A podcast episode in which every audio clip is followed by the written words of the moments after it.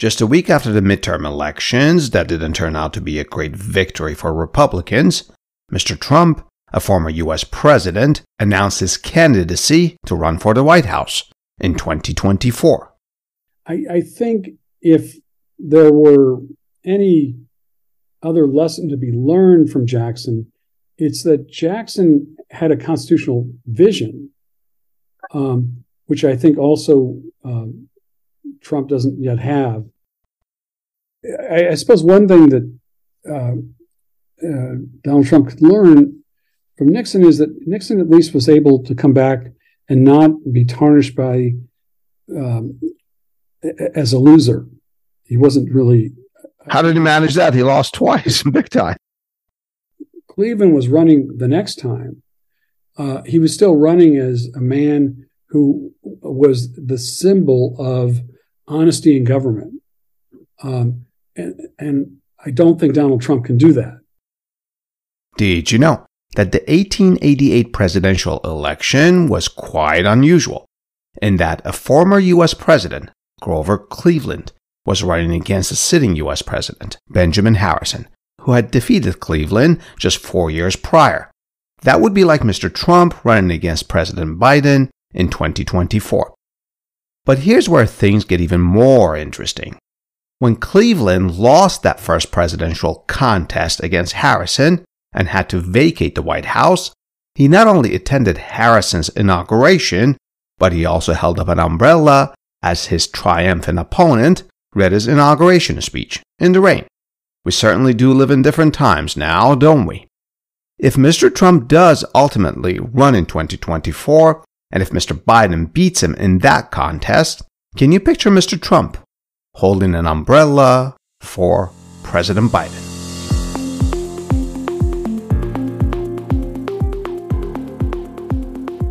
Hey there, news peelers. Today is December 9, 2022, and this is Adele, the host of the History Behind News podcast.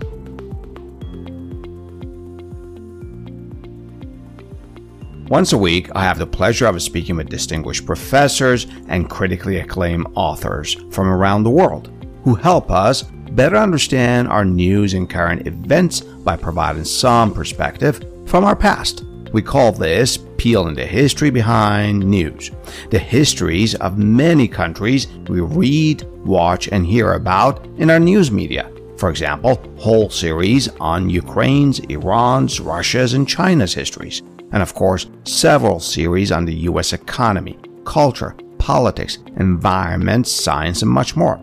I'm committed to making in depth history that are researched and written by scholars enjoyable and accessible to everyone. So grab a cup of coffee or your favorite drink and let's get into it.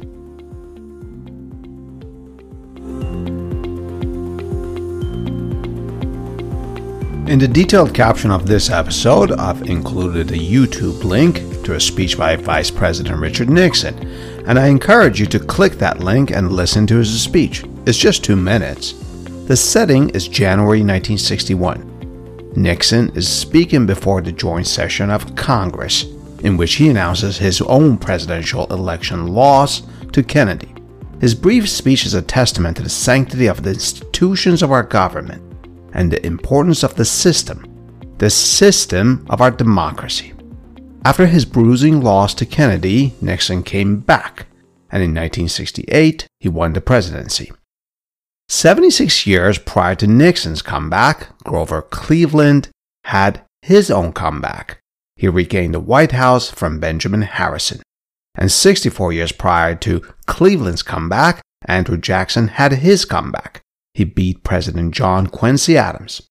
In addition to initially losing but later winning the presidency, these three men have other things in common. First, all three had humble beginnings. Second, all three initially lost their bids for the presidency to adversaries who, by most standards, were American royalty as far as politics go. Nixon lost to Kennedy, whose family was famous, wealthy, and well connected, even before he was president. Cleveland lost to Harrison, whose father was a member of the U.S. House of Representatives. His grandfather was the ninth U.S. president, and his great grandfather was one of the signers of the Declaration of Independence, and Jackson lost to John Quincy Adams, whose father was none other than John Adams, our second president and founding father. Third, although we don't discuss it in detail in this episode, controversy swirled around all of their election losses. Yet, none of them contested the results of those elections. Instead, they sucked it up and planned their comebacks. And that's exactly what I want to explore in this episode, now that Mr. Trump is presumably planning his comeback. How does his potential comeback compare to Jackson's, Cleveland's, and Nixon's? And what can he learn from the conduct and activities of those former presidents in their interim years? By interim years, I mean the years between losing the presidential election and winning it later. To dig deep into this history, I spoke with Professor Michael Gerhardt of the University of North Carolina at Chapel Hill, where he's a Burton Craig Distinguished Professor of Jurisprudence at the School of Law there. If Professor Gerhardt's voice sounds familiar to you, it's because you've seen him on TV, probably many times. During the Clinton and first Trump impeachment proceedings, Professor Gerhardt served as an impeachment expert for CNN. In the second impeachment trial of President Trump, he was an expert commentator for CNN, Fox, and MSNBC. In addition to all of that, Professor Gerhardt has testified more than 20 times before Congress, including as the only joint witness in the Clinton impeachment proceedings in the House, speaking behind closed doors to the entire House of Representatives about the history of impeachment in 1998. In addition, he testified as one of the four constitutional scholars called by the House Judiciary Committee during President Trump's impeachment proceedings. He's the author of seven books, including The Forgotten Presidents and also Lincoln's Mentors, and his forthcoming book is FDR's Mentors, which we can expect sometime in 2023. To learn more about Professor Gerhardt, you can visit his academic homepage, the link for which is provided in the detailed caption of this episode. So, stay with me as Professor Gerhardt and I peel the history behind this news.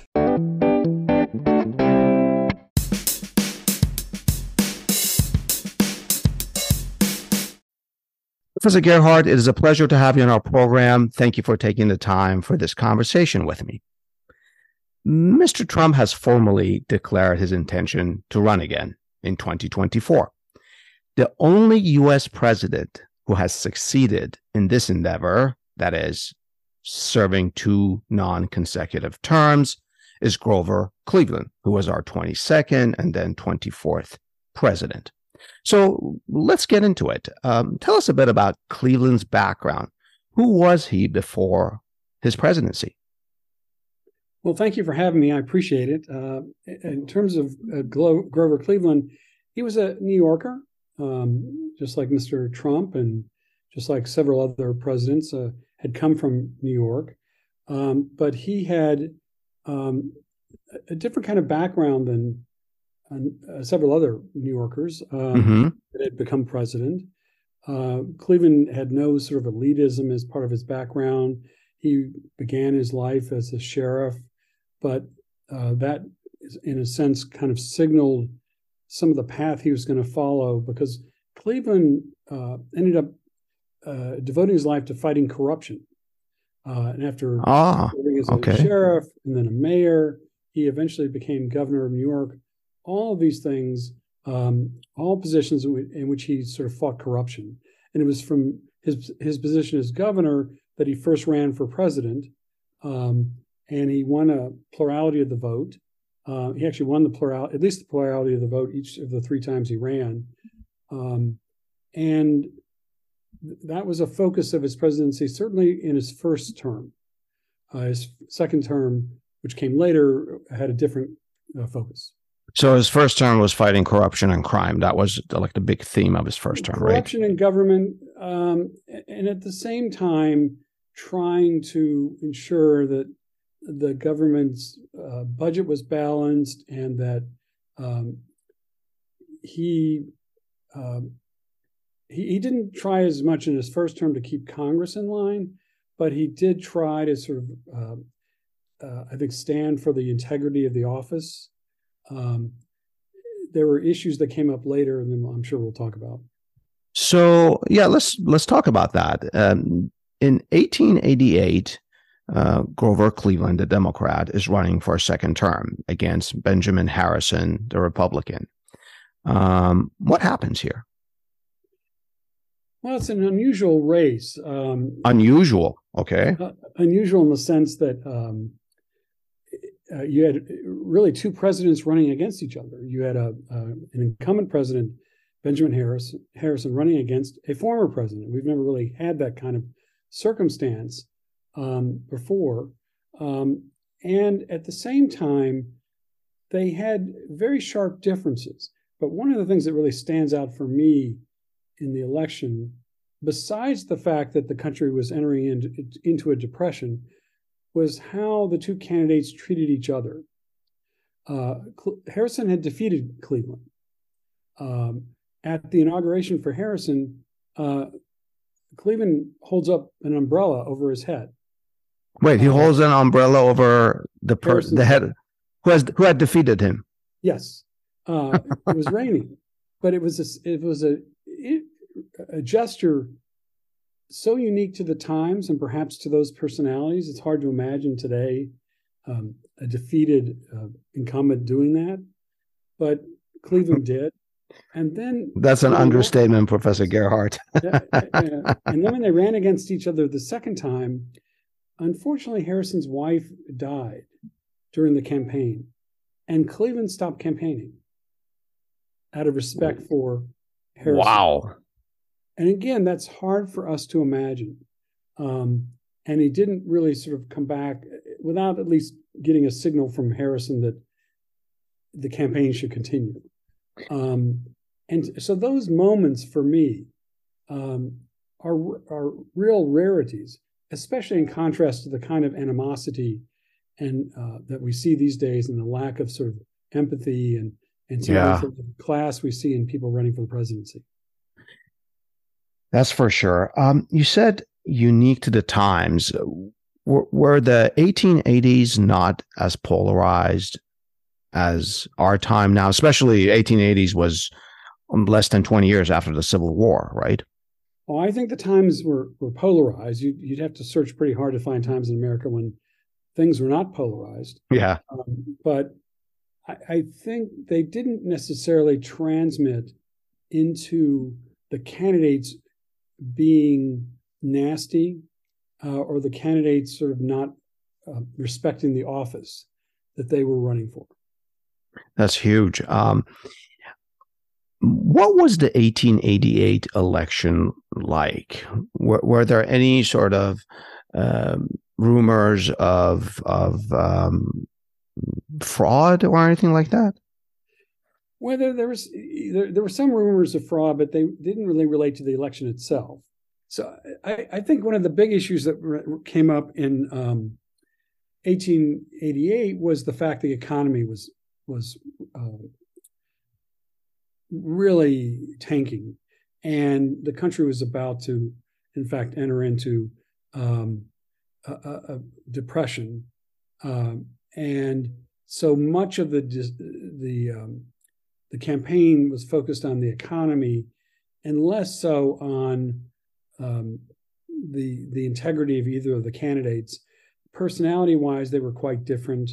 Uh, Harrison was extremely reserved. Cleveland was not necessarily gregarious, but he was certainly more gregarious than Harrison.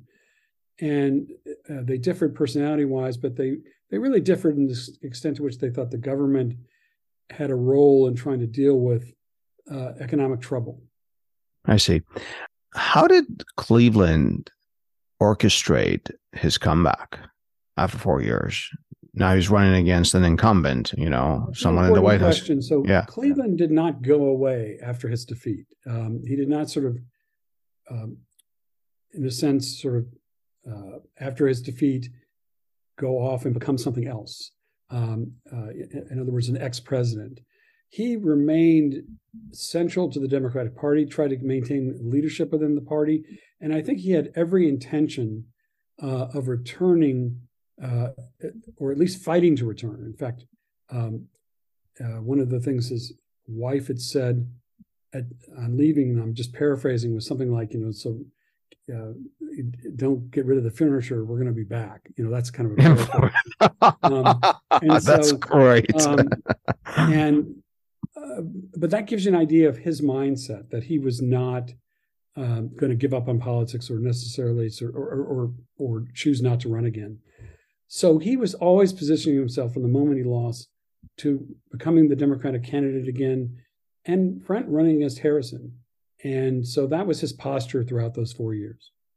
Was the was was the Democratic Party behind him, or did he have to jockey uh, he, to get into that front largely position? behind him. It was it was not necessarily unified completely, but as a uh, former president who had actually won the nomination the first time and actually won the presidency the first time, Cleveland was a formidable figure within the party, and nobody was going to beat him, and nobody did contest that.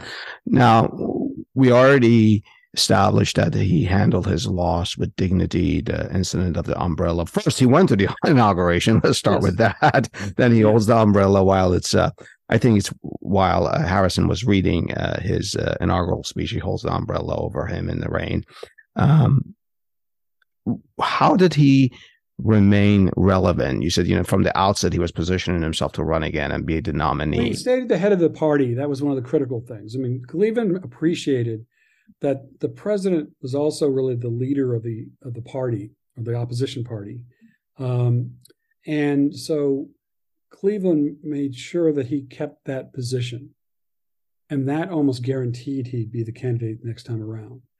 Uh, so controlling the party, um, making sure that uh, the other leaders within the party were going to support him and he was going to support them was was crucial for his um, remaining a viable candidate for the presidency. And I suppose that that that includes uh, appearances, giving speeches, and all, and and being involved in other elections. Yeah. Yeah. Um, now back to obviously we didn't have social media, maybe thank God, but um, were there newspapers that were uh, you know partisan that were largely sort of attached to one party or the other and yeah um, and of course uh, cleveland kept his hand there. He sort of made sure that the democratic papers were sort of going to be um, uh, supportive or at least not critical. Um, and so a lot of his activity uh, during the, the four years when he wasn't president was spent on making sure that all this of de- democratic apparatus, all that democratic machinery, was something he could control and was going to be helpful to him in regaining office. And did he was largely successful. Yeah. Um, yeah. Did, did he also uh, submit op-eds, write articles, all, all that? I'm trying to figure out how did he reach to the population in there general. More in terms of speeches. Mm-hmm. Um, mm-hmm and even appearances. It's sort of keeping himself and, and, and really emerging as a critic mm-hmm. of the, the incumbent President Harrison. Those things kept Cleveland in the news. And some former presidents, certainly in the 19th century, um, did not just did not go away. Even when they weren't running again, they remained um, sort of as critics of the people that defeated them. Um, and Cleveland, therefore, was very prominent as a critic of the policies of the Harrison administration. And that also positioned him as the primary opponent for Harrison. I see. Are there any lessons from Cleveland's comeback for a potential uh, Mr. Trump comeback in 2024? Well, there probably are. I, am not sure I know all the lessons, but I, I, I think that um, uh, I mean they were very different people. To be uh, candid about it, um, Grover Cleveland uh, had not necessarily led a, a, a scandal-free life before becoming president, but he was op- he, but he acknowledged um, his the so-called errors of his way. He actually had a child out of wedlock. Um, but he acknowledged that. And one reason why he beat, beat James Blaine in his in Cleveland's first run for the presidency is because Blaine, although he'd been in power for a long time, was subject to a lot of criticism for um, his handling of finances and his eth- ethics while he was in office. So Cleveland, in running the first time, really was running on the ground that look, I'm going to be honest with you about myself, and I will be honest in, in my in the office. Blaine lost in part because um, because of the corruption I think that he had benefited from when he was a candidate. So when Cleveland was running the next time, uh, he was still running as a man who was the symbol of honesty in government. Um, and, and, I don't think Donald Trump can do that. Um, so that's not going to be at all analogous. The, in, in, that sense, they were quite opposite.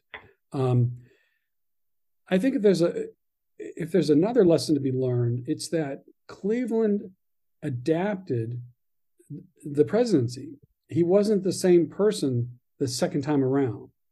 Um, so he wasn't going to be the same president the second time around. I think Donald Trump is promising to be the same type of, type of president the next time around, but maybe just more punitive of the people he doesn't like. Um, Cleveland adapted positively. Well, he, yeah, he adapted in the use of power. Uh, so he wasn't campaigning the second time to get even with the people that defeated him the first time. He wasn't campaigning the second time sort of to punish people. What he did promise and what he actually did in his second term was governed differently. And that was itself significant. So in, in his first term, Cleveland was a very passive figure in the sense that he let Congress do whatever it was going to do, and then he would veto things if he felt they were um, uh, unconstitutional or uh, for uh, against sort of uh, uh, or just really done uh, passed for bad reasons. however, in the second term, Cleveland got involved in the legislative process, tried to push legislation through, became much more sort of combative and much more assertive in trying to steer the legislative process, something he hadn't done in his first term. Yeah. So he was a very different kind of president in that second term. In fact, so different that Woodrow Wilson, at the time a political scientist, said that Cleveland really was creating what we think of as the modern presidency.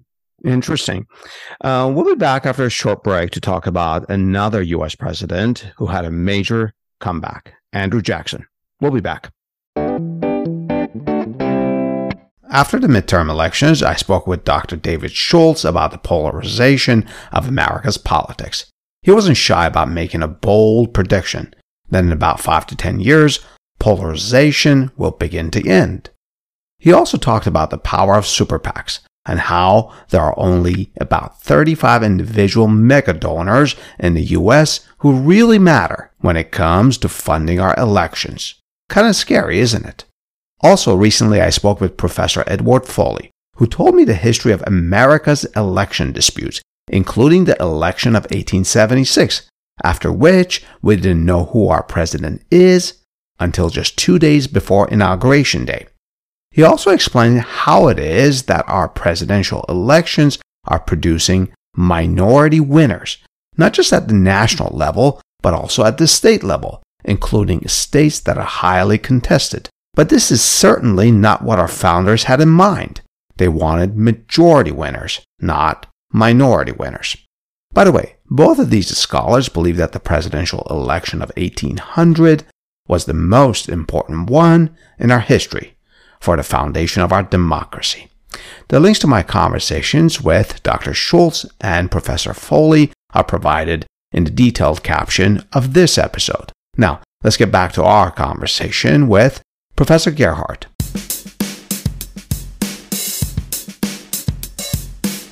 Professor Gerhardt, I want to speak with you about how Andrew Jackson won the White House. But before we do that, let's talk a bit about Jackson's bigger than life, kind of like a colossal figure in our country, even before his presidency, right? Oh, he was a very colorful figure. Um, and I think he took great pride in that. He was a very colorful, combative, um, and, and, strong personality. Uh, he, and as a general, he uh, had been largely successful, but also very controversial. Um, but all but all of that sort of success and controversy propelled him forward as a public figure. And so he, when he ran for the presidency uh, the first time, Uh, he ended up running three times. Um, he ran largely as a political outsider, and he lost that first time to John Quincy Adams. Um, and and it was a very controversial election um, because Adams did not win the, the, plurality or popular vote. Jackson did, but Jackson didn't have the uh, the numbers in the electoral college to secure a victory. And ultimately, the election went into the House, and um, the House chose Adams, not Jackson. Uh, Jackson was convinced there was corruption, huh. uh, and he he proclaimed that there had been a corrupt bargain reached between Adams, who was the successful candidate, and Henry Clay. Clay didn't make the runoff. Um, he finished fourth in the in the general election, uh, but Clay, because he backed Adams in the House, therefore ended up um, uh, really being owed a favor by Adams, and Adams named him Secretary of State in his administration. Jackson declared that was the corrupt bargain. In other words, that uh, Clay had sort of exchanged his votes for office, and that's uh, and, and, for the next four years, Jackson ran against that corrupt bargain, um, and uh, ended up uh, defeating Adams uh, in his in his Jackson's first victory as president. It does smell a little uh, corrupt, doesn't it? I mean, one can use that to to sort of for propaganda, right? It was used as propaganda. I I'm not entirely sure there was anything uh, that unusual uh, about the circumstance in, in, in, that but Clay wasn't running um, in the House. His supporters had to go somewhere. Yeah. Um, and uh, I, I, think for Clay's purposes, you know, Adams was a better fit, was a more appealing figure than Jackson. Clay believed in a strong federal government. Jackson did not. Yeah. Um, Adams certainly agreed with that. So the alignment between Clay and Adams was was rather natural, so to speak. Um, and that, of course, didn't prevent Jackson from reaping the benefit from um, waging a very strong campaign against the two of them, really, um, when Jackson ran the second time. So um, I think uh, you implicitly may have answered my question. How did Jackson handle this loss in 1824?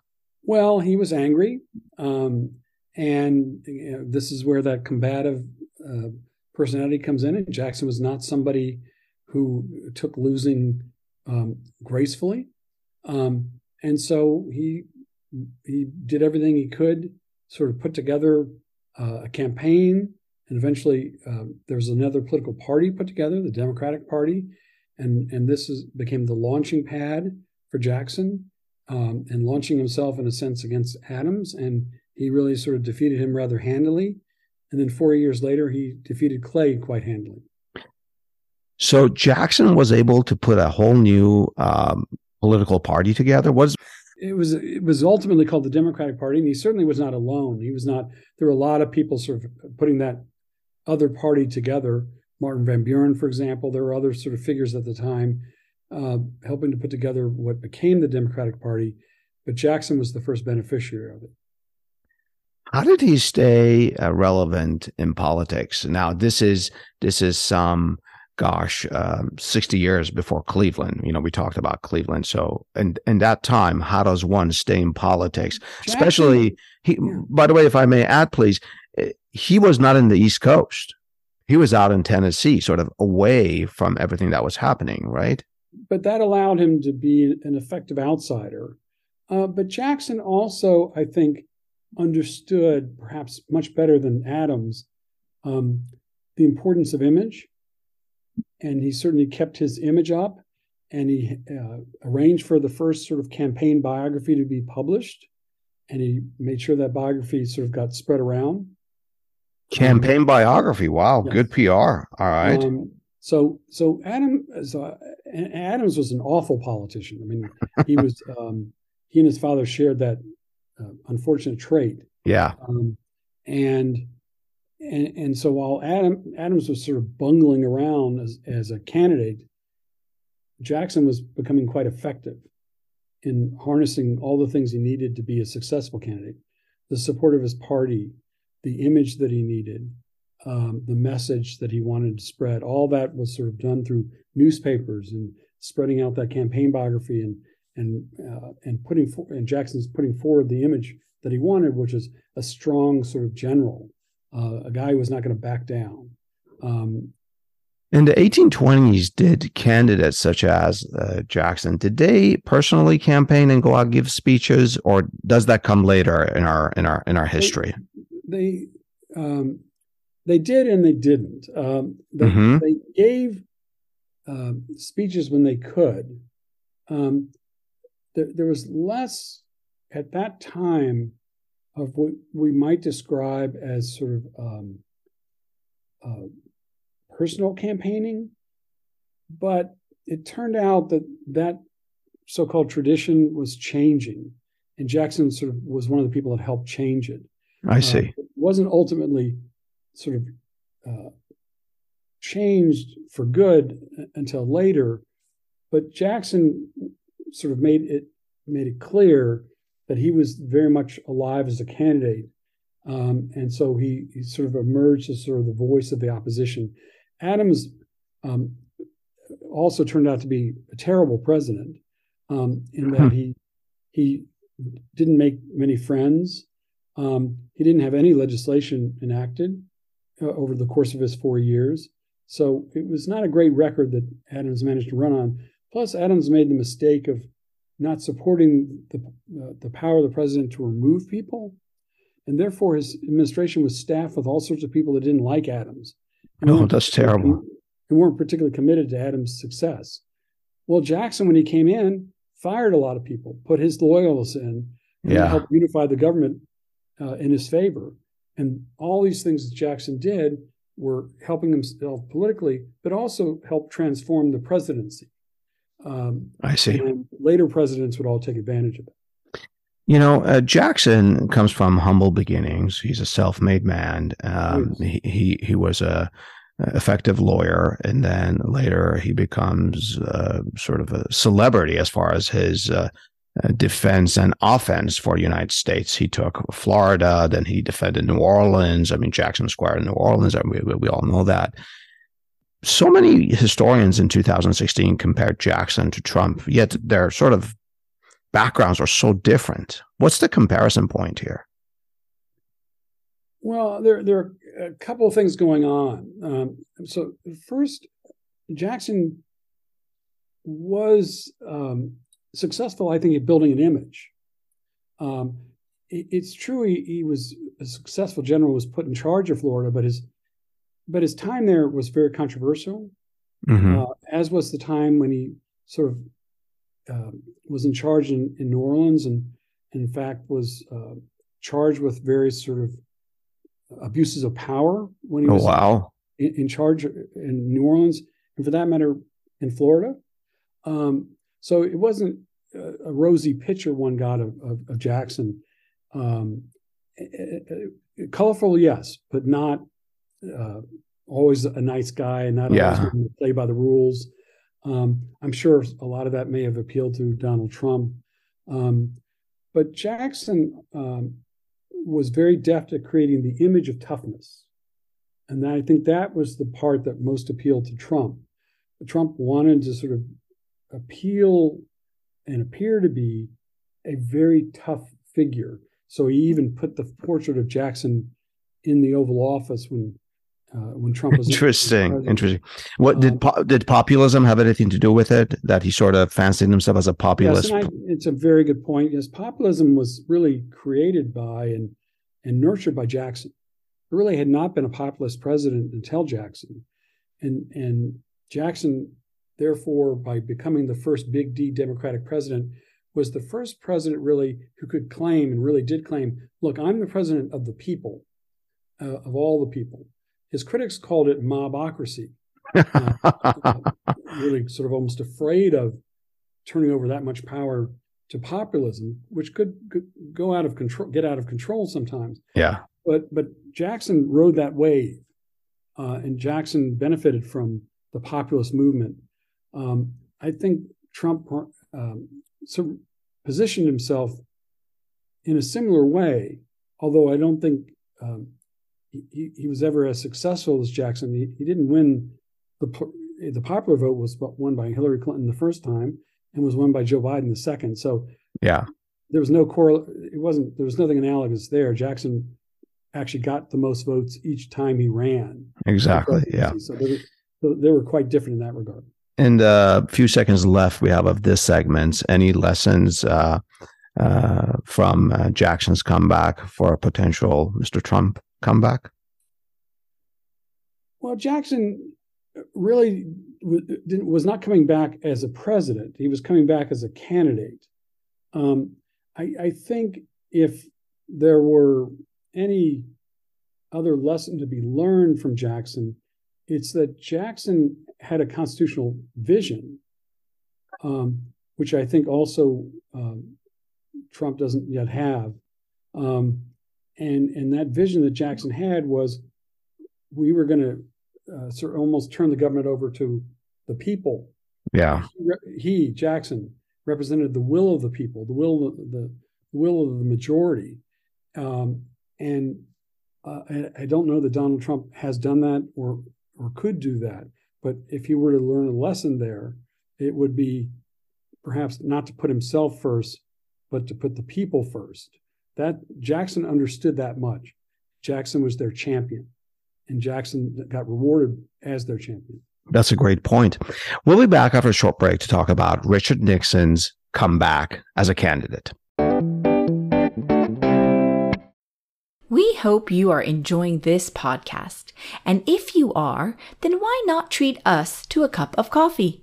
That's right. For the price of a cup of coffee, you too can become a monthly supporter of the History Behind News podcast.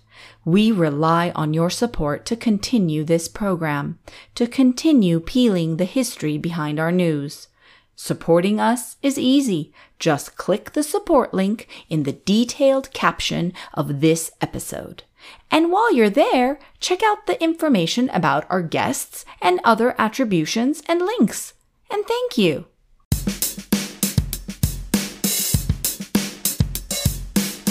Professor Gerhardt, who was Richard Nixon before his presidency? Well, Richard Nixon was a politician, of course. Um, he had been a lawyer even before that, but but he had entered politics um, and was a re- Republican. Um, he ran for Congress. He ran for senator. Um, he had mixed success as a, as a politician. Uh, his greatest success came about when Dwight Eisenhower picked Nixon as a running mate, and therefore Nixon was Dwight Eisenhower's vice president. Eisenhower was enormously popular, of course, yeah, success, successful. Uh, but Nixon was not really able to capitalize on, on all of that popularity. Um, it's not even clear that Eisenhower was going to support Nixon later uh, when Nixon wanted to run and did run for president. But Nixon was um, was someone who who really was ambitious, but he didn't have a lot of charisma. Um, and I mean, Eisenhower Eisenhower didn't necessarily have a lot of charisma either, but Eisenhower had something Nixon couldn't have, and that was Eisenhower was an incredibly successful general. Yeah, uh, you know the, the, the extraordinary general that helped lead the forces when they you know during the Normandy invasion and ultimately you know uh, successfully in defeating the, the Nazis in, in Europe. Uh, that's that's that's a great thing to have on your resume. um, to say the least, yeah. There's only one person who really had it. yeah, Eisenhower. I mean, George Marshall was also, of course, real, he was the supreme commander ultimately. Yeah. Marshall became Secretary of State under um, Truman, and therefore Marshall wasn't really in the position of remaining in government after Truman sort of exited. But Eisenhower was there to sort of capitalize, and so Eisenhower had this extraordinary history as a general, even more extraordinary than Jackson's success. Perhaps the only general ever in any way analogous would have been Ulysses Grant. Um, but um, and all that helped Eisenhower, but it didn't help Nixon. And so Nixon ended up sort of losing, of course, the presidential race against John F. Kennedy, um, almost left politics, but he did come back. and he came back as a sort of law and order candidate later. And it was that sort of platform that allowed him to uh, return and ultimately ultimately be successful as the Republican nominee in 1968. Let's talk about his loss in 1960. I think every American high school student has seen the video clips of, of that first televised de- debate between JFK uh, and and and and uh, Nixon. Um, was there any controversy in that um, in that election? Well, there were there were different kinds of controversy. Um, but one of the things that, happened, just to sort of go back to the to the debate itself, um, is that Nixon was not good on television. uh, Kennedy yeah. was. Yeah. Uh, and and and the fact that Nixon wasn't hurt him politically. Um, and people who watched the debate thought Kennedy won because Kennedy gave this appearance and image of being kind of cool and and and sometimes eloquent.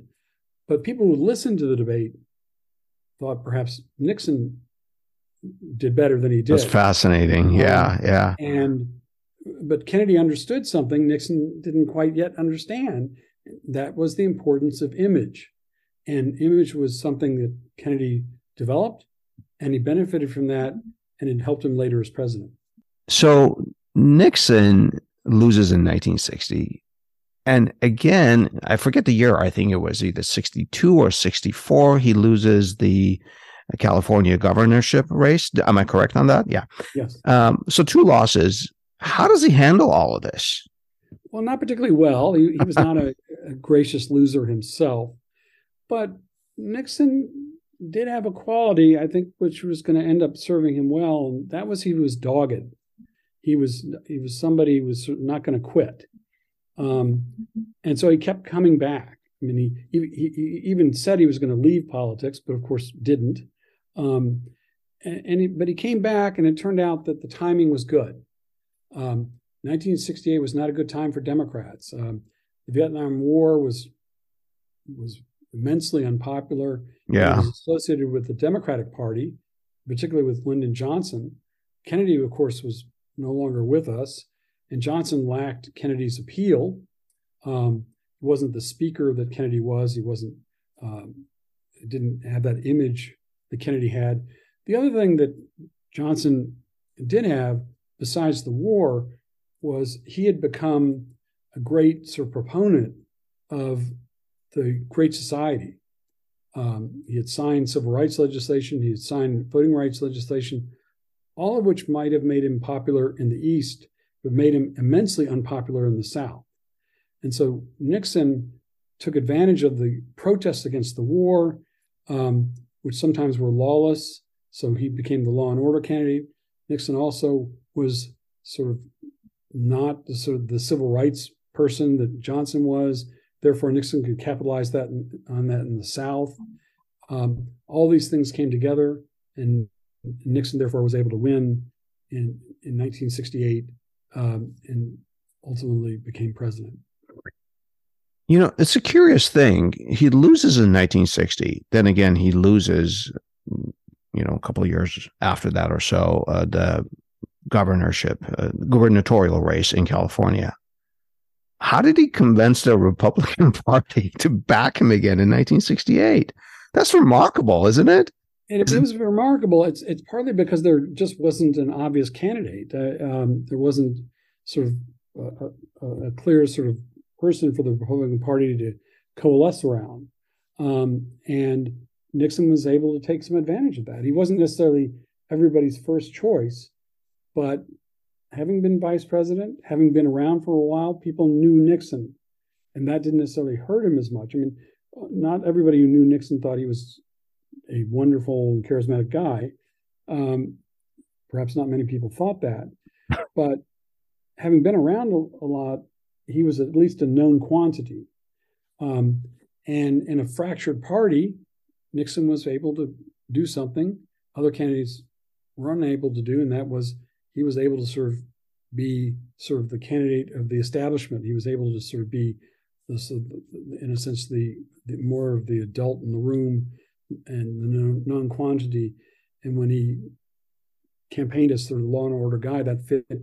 He did have an image that could fit that, um, and he was able to take advantage of that. And of course, he wasn't the sort of raving liberal that um, Hubert Humphrey yeah.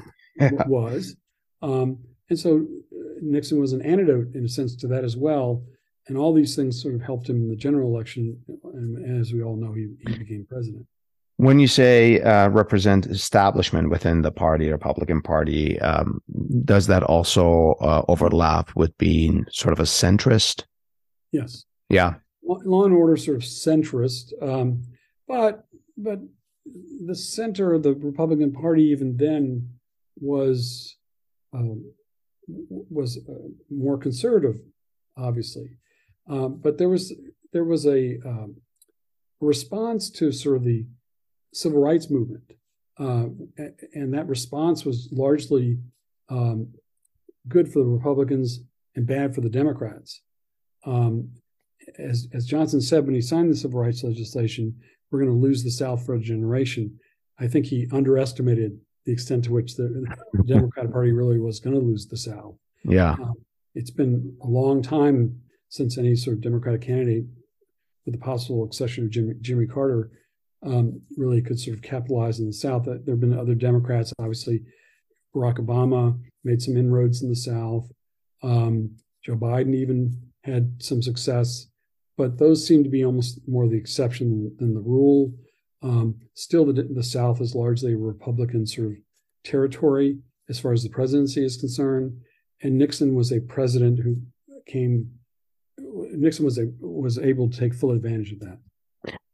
So, are there any lessons uh, from Richard Nixon's uh, comeback as a candidate in 1968 and ultimate success for Mr. Trump here? Should he continue his candidacy into 2024?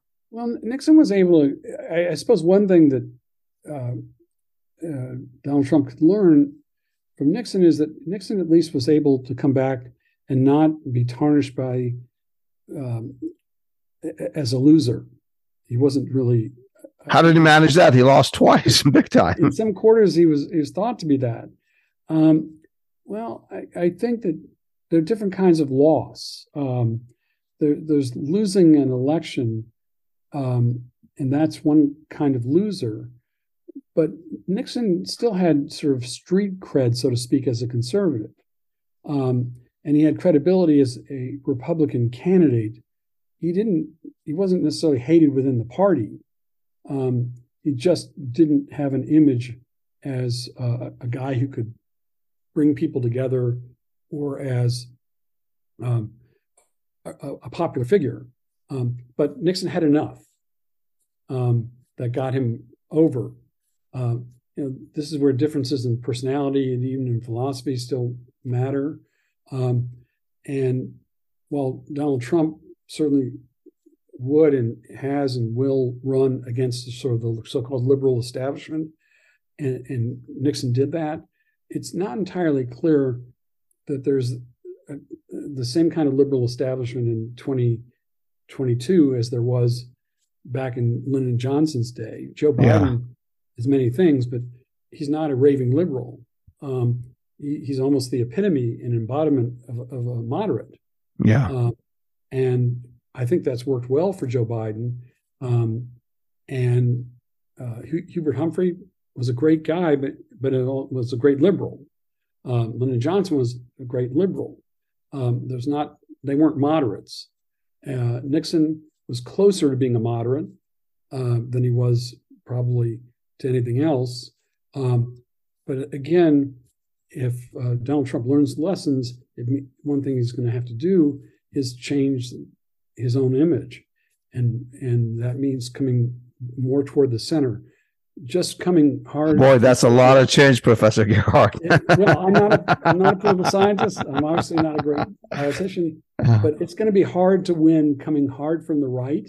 Yeah. Um, and um, and but there's another thing as well. Nixon lost, but Nixon wasn't as sore a loser. Um, Nixon didn't say, "Look, the entire system is corrupt. Let's toss the Constitution out." Nixon just said, let's vote for me this time. I mean, Yeah. Nixon believed in elections. That's, In fact, Nixon gave a very gracious speech um, in 1961 when he was counting yes. electoral votes in, in the joint uh, session of Congress, in which he declared Kennedy yes. as the winner against Yeah. him. So, um, uh, last point, you were saying that Nixon still had credibility with the Republican Party. Uh, do you think that's going to that, that that's also one difference, perhaps, between him and uh, Donald Trump? We're beginning to see more and more fractures within the Republican Party vis-a-vis him. You think that's a I- difference? that is a difference. I mean, Yeah. uh, you know, Nixon was a party guy. Um, Donald Trump was an outsider. Sort of, he relished that. He wasn't a party guy. Uh, he did become the party, um, but he wasn't um, ever really the party guy. And even now, I think he doesn't seem to be the party guy, by which I mean the Republican Party guy. Yeah, Um, and instead, he he's still, I think, uh, perhaps relishing and emanating sort of the image of being an outsider. But it's hard to be an outsider when you've been president. Um, and Yeah. at some point, he was quite inside the system, and and he had a record. Um, perhaps Nixon had some advantage in not having a record. yeah, yeah, yeah, yeah. 68 As a president, but Donald Trump now has a record, both as a president and as an ex-president.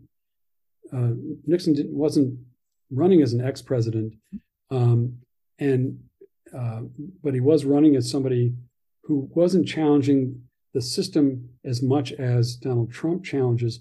So I guess I'm I'm um, I'm fighting the question a little bit.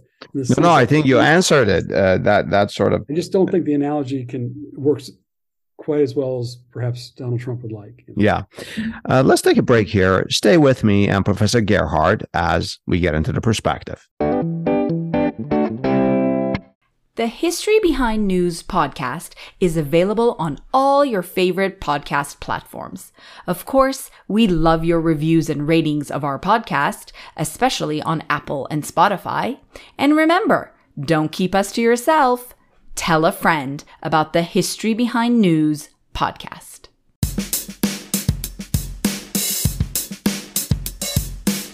Professor Gerhardt, have any presidential candidates, particularly those who managed a comeback, um, either as a nominee or as a president, ever suggest the suspension of our Constitution, as Mr. Trump did recently, or caused or attempted to cause like major disruption to our mm, system and democracy?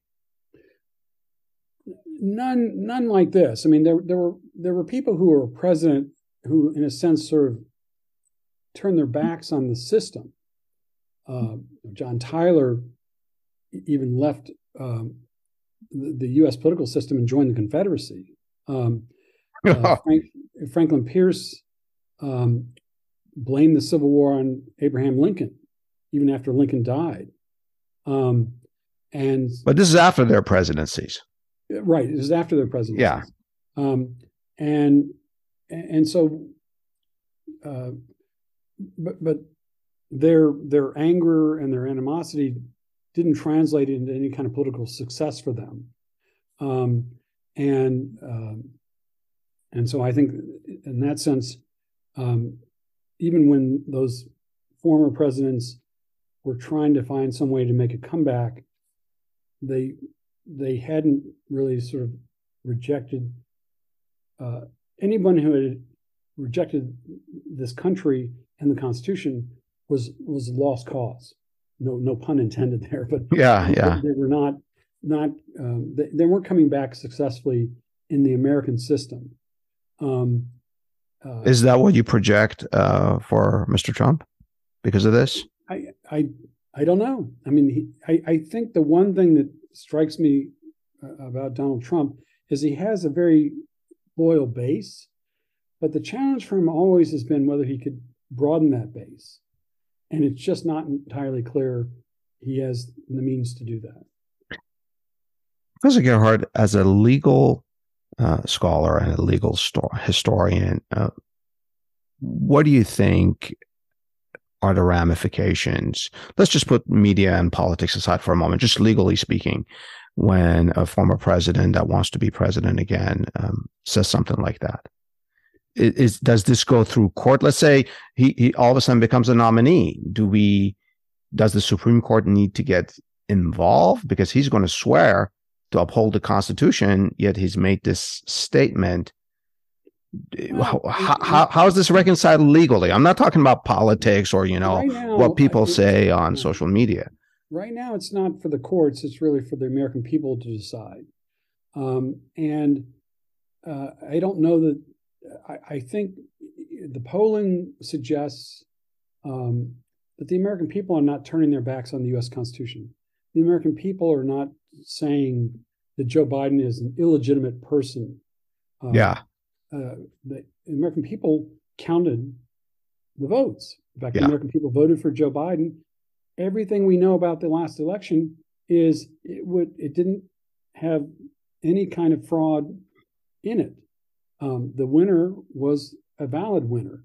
It was certified in all sorts of places by Republicans, I might add. Yeah, yeah, yeah. You know, Georgia's one example. Um, and while those Georgia candidates who certified the election were themselves successful later, you know, Governor Kemp, for example, um, um, that's that puts them in an entirely different place than I think someone who says, "Look, the, the system is so corrupt. I think we've got to scrap the Constitution and, and make me king." Yeah. Um, so, is legally speaking, is there a disqualification clause to prevent someone there, who? There is a dis- disqualification clause, but it's not entirely clear it's going to apply here the, the disqualification arises in two ways, at least legally. Uh-huh. One is through the impeachment process. Um, one of the sanctions, if you're convicted in the impeachment process, is disqualification. But Donald Trump twice was not convicted, so that part of the impeachment process never was applicable to him and still isn't applicable to him. The other way disqualification arises um, is through the 14th Amendment. Section 3 of the 14th Amendment has a provision which would make somebody ineligible, um, mm-hmm. somebody who sort of um, w- was a traitor, somebody who um, violated their oath uh, and really opposed and maybe was a party to insurrection, um, that person would become ineligible under that clause of the Constitution. The critical question is how that clause operates in 2022 and we don't really have consensus on that. It's not clear whether we need a court to certify that. It's not clear whether there needs to be a trial or anything else. Um, and so it's really an open question constitutionally how Section 3 could apply to Donald Trump if and when it, that day might come. Interesting. I see a potential that if, should he become the nominee of the Republican Party, someone filing a suit saying he's not qualified. I mean, you could see that happening. Sure. It, it, the, the, suit could be filed. I just don't know whether it'd be successful. Yeah. Um, Interesting. I, I, the one some of the scholarship on uh, the, Section Three of the Fourteenth Amendment does suggest there's got to be some kind of uh, formal decision. Now, whether it's made by Congress or whether it's made by a court, that's where we don't have consensus. But but it ha- likely has to be made um, and uh, and that'll have to be a, a, a, something we need to address if um, Donald Trump becomes successful again in, as a presidential candidate. Has has has such a suit ever uh, been filed again? No, you're shaking your head. No, yeah. Um, I want to switch gears here a little bit and ask about you. Uh, you've testified before Congress some twenty times or so. What is this experience like? Are there things happening, conversations, commotions that we Americans don't see on our screens? I mean, uh, in particular, I have this question for you, Professor Gerhardt. Has a member of Congress who disagreed sort of with the thrust of your argument testimony ever come up to you with real interest to follow up conversation or, or is this all sort of pro forma well I, I think a lot of it is probably uh, per- performance. I don't necessarily mean that critically. Yeah. Um, sort of formality of going through the process, right? right? Yeah. And people have roles yeah. um, that they're performing. Um, Democrats, Republicans, even witnesses. Um, but I have had people sort of come up to me afterwards, even people didn't agree with me, and had conversations with them since. I mean, to paraphrase one of them, I uh, when he was in Congress uh, in the House, I uh, Mike, I did have a chance to testify more than once in front of Mike Pence, and he did come up to me afterwards uh, after one of the times and said, "Look, I, and I'm paraphrasing." I'd love to have you as a professor. I don't agree with what you're saying, but you know, I, I, I, have a feeling you were you were good in the classroom. And I just took the compliment and said, you know, thank you. And he was very respectful, and and so you know that was fine. And um, I that's a great story. Had, I haven't had sharp disagreements. You know, somebody you know um, afterwards, uh, and and that's just partly because um, the people who come up afterwards are probably more coming up to say, look, just thank you for testifying. Yeah. I certainly have had Republican members of Congress do that. And I'm very grateful. I, I come before Congress as, as a citizen. I don't yeah. come as anything else. I mean, maybe a citizen who's who's um, trying to be a scholar. Um, and so I, I I'm appreciative as a citizen that people in Congress who are, for, in fact, representatives or senators, if I haven't testified from the Senate, that they're they're appreciative that I'm just trying to um, be a part of the system that they themselves are part of. Professor Gerhardt, thank you so much for educating me and our listeners. And to our listeners, if you know of any history that could provide more perspective from the past on this subject, please share it with us and tell us what's your perspective. Thank you so very much. Thank you. I really appreciate it.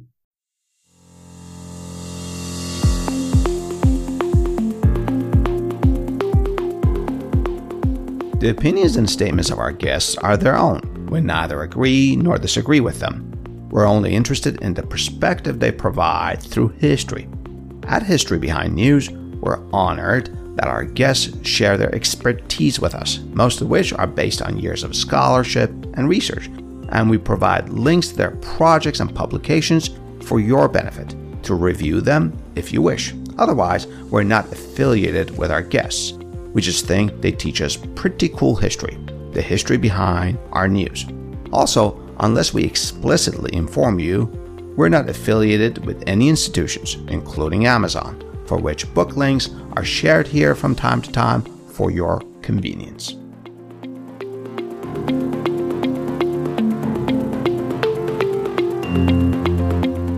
Finally, as a reminder, we don't do news here at History Behind News we peel the news for the history behind it. And our mission is not to provide a complete account and analysis of the past, rather, is to highlight some issues and incidents in our history that may poke and prod your discerning minds into seeking some perspective for our news. And if you disagree with our take on history, well, then it means we've succeeded in getting you to think about the history behind news. And of course, share your thoughts with me by leaving your comments on Twitter or sending an email to Adele at historybehindnews.com. I love to hear from you. I love to learn from you. Until next time, this is Adele with History Behind News, a history podcast for our news.